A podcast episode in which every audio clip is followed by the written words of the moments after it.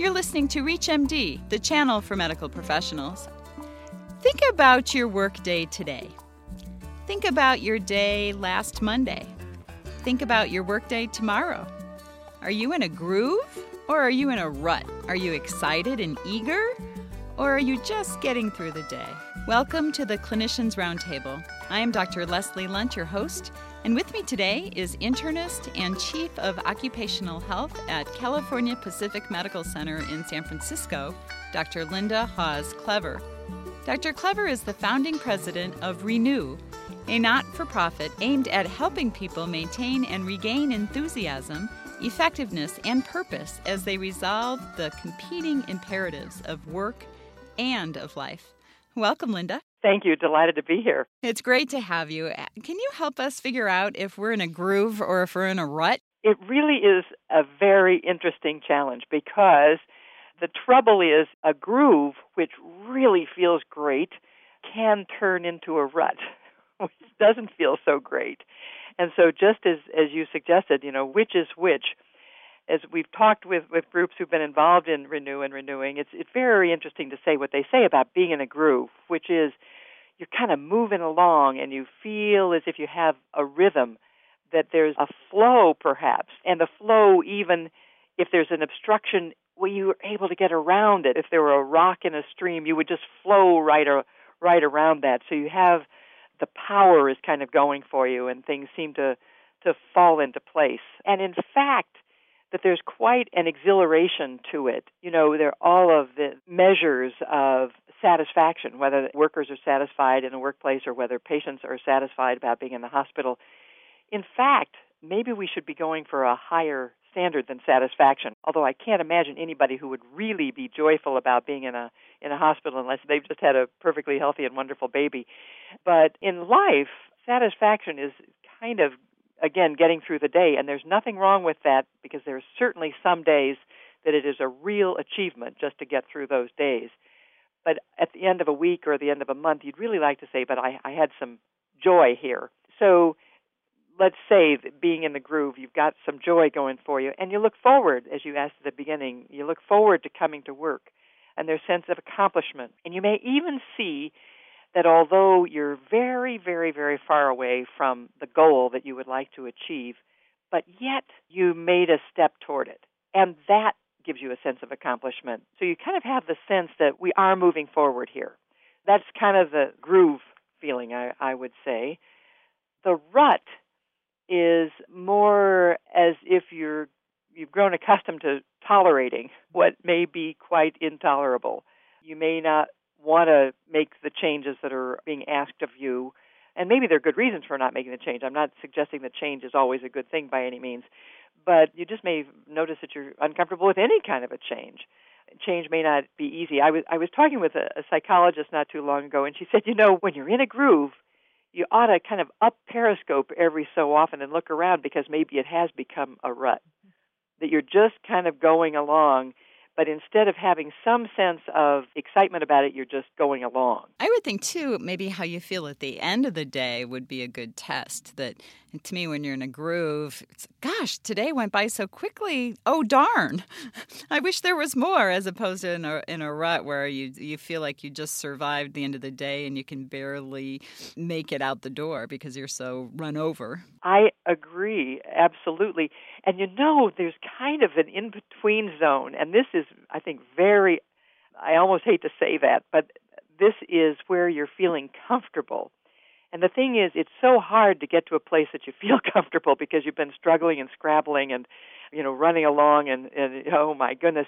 And finally you get to a place where you feel comfortable. But comfortable is probably closer to a rut than it is to a groove. One of the things that Bill Walsh, the great football coach used to say, get out of the comfort zone. So there is this kind of negotiating where, where we are, where we want to feel this exhilaration, but that can start to feel doing the same thing over and over and over again. Once you get good at it, that can get to feel kind of comfortable, but that can get to feel kind of like you're in a rut.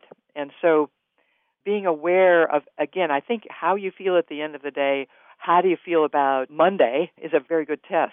Now, how do physicians compare with other high stress, very busy occupations when it comes to this? It's interesting. Uh, when you read the business literature, which I think is always instructive and often entertaining thing to do, there are categories of jobs that are called extreme jobs.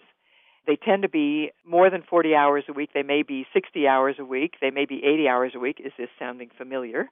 They may be 100 hours a week. This sounds very familiar. So we would say that physicians are in the category of having extreme jobs.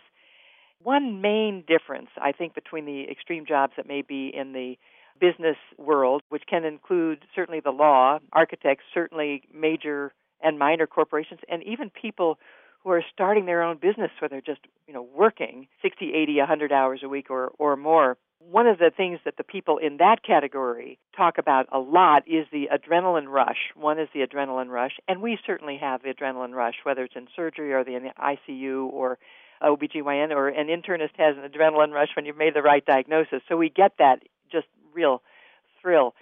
The adrenaline rush of the extreme jobs in, in more in the business world, however, is often accompanied by a sense of social stature, very high status in the community with always big house, always big car, always big country club memberships, whatever it might be. Whereas in medicine, although there may be some of that, and there certainly is among some of us, no question, an enormous amount of personal joy, if not again satisfaction and, and joy, comes from our values of helping other people or making the right diagnosis or saving a life or having a great counseling session with someone who's troubled, et, et cetera, et cetera. So, in a way, the rush is quite different in the business world, and the kind of values driven joys are, are different in the, in the medical world. But the number of hours are about the same. The, I think the one thing that is also different is that many people in business are measured by the number of, number of people who report to them. That's often not our case, although it certainly can if one is the head of an administrative structure or an ICU and so forth and so on. If you've just joined us, you're listening to ReachMD, the channel for medical professionals. I'm Dr. Leslie Lundt, your host, and with me today is Dr. Linda Hawes Clever.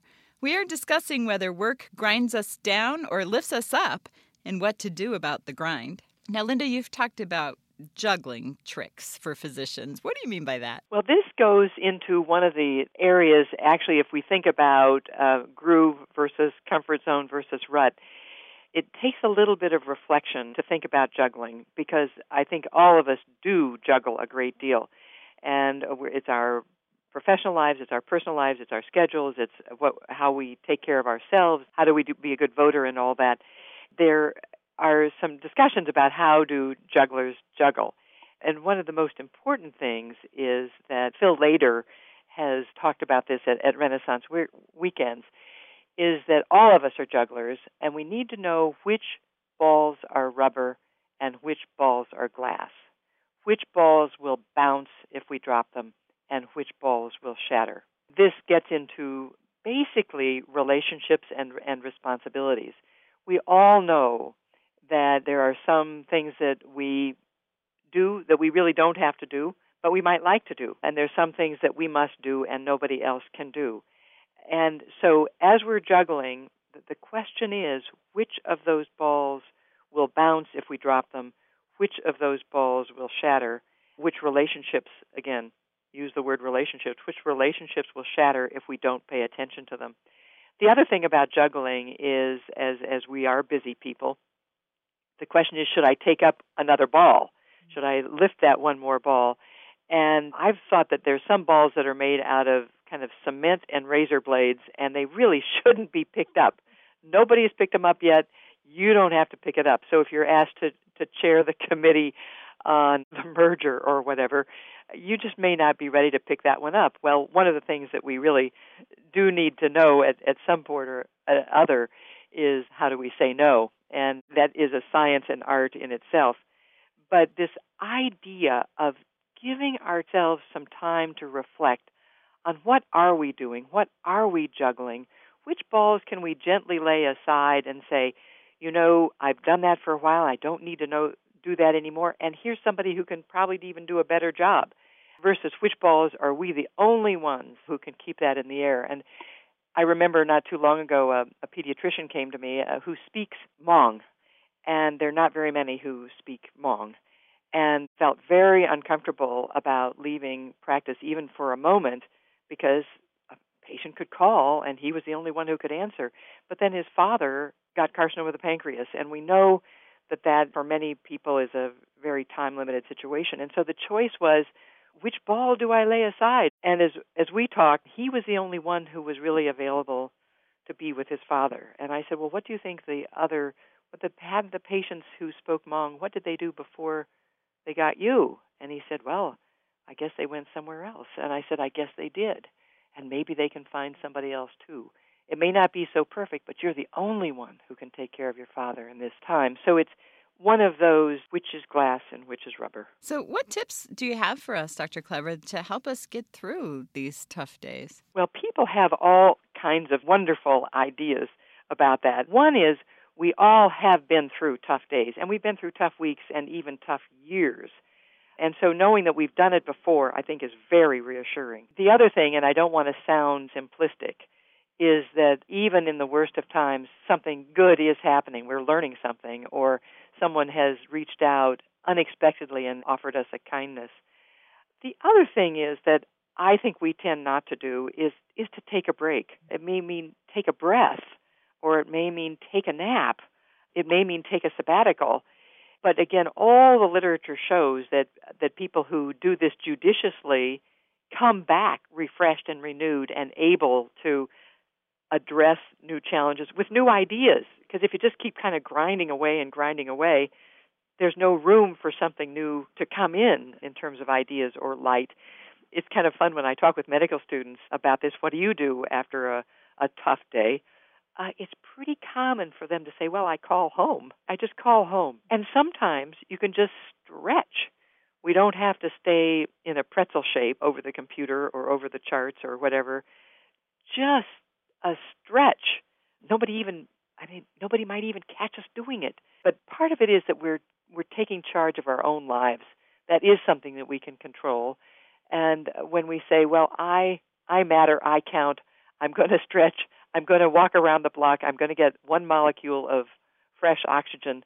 That also makes us feel more capable and more able to to get through that tough day. I want to thank our guest today, Dr. Linda Hawes Clever. We have been discussing how to renew and refresh even on tough days. I am Dr. Leslie Lundt. You've been listening to the Clinicians Roundtable on ReachMD, the channel for medical professionals. For comments and questions, please send your emails to xm at reachmd.com. Thank you for listening.